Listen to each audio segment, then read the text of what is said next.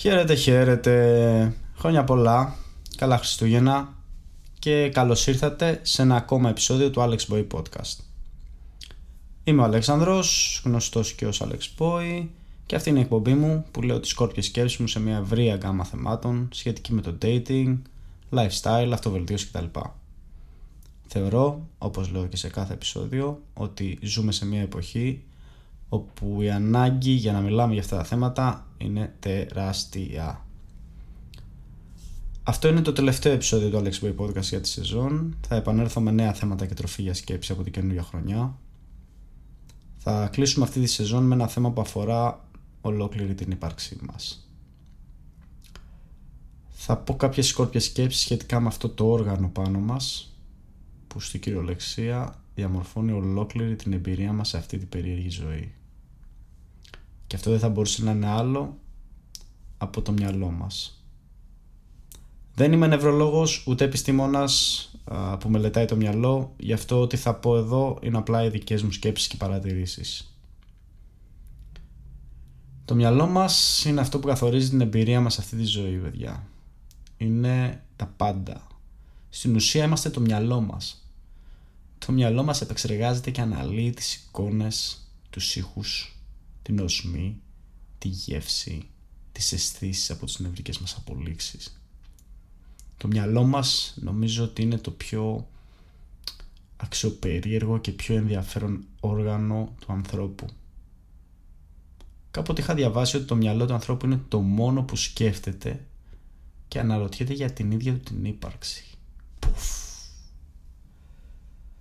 Αυτό που κατάλαβα όμως για το μυαλό είναι ότι αν το αφήσεις ανεξέλεγκτο μπορεί να σου κάνει τη ζωή αρκετά δύσκολη και να σε οδηγήσει σε πολύ σκοτεινά μονοπάτια. Οι ανατολικοί λαοί ήταν από τους πρώτους που ανέπτυξαν τεχνικές όπως ο διαλογισμός για να εναρμονίσουν το μυαλό και το σώμα με το παρόν. Ο Βούδας πίστευε ότι το μυαλό είναι η πηγή όλης της στοιχείας και ότι για να ζήσουμε μια ευτυχισμένη ζωή πρέπει να ξεπεράσουμε το ίδιο μας το μυαλό. Δηλαδή την ίδια μας την ύπαρξη. Ανατολικές φιλοσοφίες όπως ο Βουδισμός, ο Ινδουισμός, ο Ζαϊνισμός κτλ. έχουν σαν βασική πνευματική πρακτική την καλλιέργεια νοητικών καταστάσεων που είναι ελεύθερες από επιθυμίες και εξαρτήσεις. Το μυαλό μας είναι γεμάτο επιθυμίες και εξαρτήσεις. Η δυστυχία μας στην ουσία πηγάζει από τη διαφορά στην απόσταση που υπάρχει μεταξύ επιθυμίας και πραγματικότητας. Όσο πιο μακριά βρισκόμαστε από το επιθυμητό, τόσο πιο δυστυχισμένοι γινόμαστε. Όλα αυτά, κατά την άποψή μου, πηγάζουν από το γεγονός ότι το μυαλό μας προσκολάται στο αντικείμενο που επιθυμούμε, αγνοώντας τη χαρά της ύπαρξης αυτή τη στιγμή ο μέσος άνθρωπος ζει τη ζωή του στο παρελθόν και στο μέλλον, αγνώντας πλήρως το παρόν. Συνήθως το μυαλό μας περιτριγίζεται από σκέψεις. Σκέψεις για κάτι που κάναμε στο παρελθόν, κάτι που κάναμε και δεν πήγε καλά, κάτι που θα γίνει στο μέλλον και είτε ανυπομονούμε γι' αυτό, π.χ. κάποιο ταξίδι, είτε νιώθουμε άγχος, π.χ. κάποιο χρέος, ο ανθρώπινος εγκέφαλος έχει τη τάση μέσα από την επανάληψη να μπαίνει σε κατάσταση αυτόματου πιλότου. Το πιο χαρακτηριστικό παράδειγμα είναι όταν οδηγάς για πρώτη φορά ένα αμάξι. Το οδηγάς πρέπει να έχεις σκέψη σου συνέχεια στις ταχύτητες, στον γκάζι, παρακολουθείς πίσω και στα πλάγια αν υπάρχει αμάξι και γενικά ένα κάρο πληροφορίες που αφορούν την οδήγηση του αμαξιού, τη τήρηση της ασφάλειας και του κώδικα οδικής κυκλοφορίας. Μετά όμως από κάποιο χρονικό διάστημα ο εγκέφαλος μαθαίνει από την επανάληψη και όλα αυτά που χρειαζόταν ενεργή προσοχή πλέον τα κάνεις χωρίς πολλή σκέψη. Αυτός είναι ο αυτόματος πιλότος και όπως στην οδήγηση έτσι και σε όλα τα πράγματα που αφορούν την καθημερινότητά μας ο εγκέφαλος μπαίνει στον αυτόματο πιλότο με αποτέλεσμα να φεύγει η ζωή και εμείς αντί να βρισκόμαστε στη θέση του οδηγού και να να δημιουργούμε στην ουσία την πραγματικότητά μας σχεδιάζοντας τη ζωή μας βρισκόμαστε στη θέση του συνοδηγού κοιτώντας έξω από το παράθυρο τη ζωή να περνάει γρήγορα ή ακόμα χειρότερα να παρακολουθούμε τις ζωές των άλλων στο Instagram και να νιώθουμε λύπηση για τον εαυτό μας.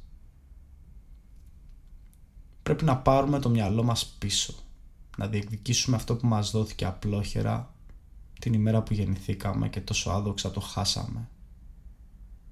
Το μυαλό μας είναι κατηλημένο από τα social media, τα trends, το fake lifestyle, την εύκολη ζωή των smartphones, τη τηλεόραση, τα περιοδικά, τις σειρές και τα μιμίδια που έχουν κάνει κατάληψη στην ίδια μας τη σκέψη και καθοδηγούν ολόκληρη τη ζωή μας. Είμαστε όλοι θύματα ή ακόμα καλύτερα κοιμισμένα πρόβατα που δεν γνωρίζουν ότι κοιμούνται. Είμαστε καταναλωτές και όπως πολύ ωραία το έθεσε ο Τάιλερ στο Fight Club δεν είσαι η δουλειά σου. Δεν είσαι το πόσα χρήματα έχεις στη τράπεζα. Δεν είσαι το αυτοκίνητο που οδηγείς. Δεν είσαι το περιεχόμενο του πορτοφολιού σου. Είμαστε καταναλωτές. Είμαστε υποπροϊόντα μιας αιμονής για lifestyle. Δουλεύουμε σε δουλειές που μισούμε για να αγοράζουμε σκατά που δεν χρειαζόμαστε ώστε να εντυπωσιάσουμε ανθρώπους που δεν μας αρέσουν. Στο τέλος γίνεσαι αντικείμενο των αντικειμένων σου. Κάθε φορά που διαβάζω αυτό το διάλογο νομίζω ότι θέλω να κλάψω από την αλήθεια που τόσο άβολα φτύνει στη μούρη μου. Κάποιοι θέλουν τον ανθρώπινο είδος σε κατάσταση ύπνου. Να μην σκέφτεται τίποτα, να πιστεύει ότι του λένε και να είναι πλήρως χειραγωγήσιμο. Στην εποχή μας ο κόσμος τρέφεται με ψυχαγωγία χαμηλής ποιότητας που μόνο σκοπό έχει να τον καθοδηγήσει υποσυνείδητα σε πράγματα που θέλουν κάποιες σκοτεινές δυνάμεις. Ηλίθια βιντεάκια στο TikTok και στο Instagram γεμάτα από μετριότητα μιμίδια που σαν σκοπό έχουν να κάνουν κατάληψη στο μυαλό μας και να μας περάσουν ιδέες και σκέψεις που δεν είναι δικές μας. Κάπου διάβασα ότι ποτέ η ανθρωπότητα δεν ήταν τόσο motivated όσο είναι τώρα ώστε να καταγράψει τη μετριότητά της σε βίντεο. Λυπάμαι που φτάσαμε μέχρι εδώ.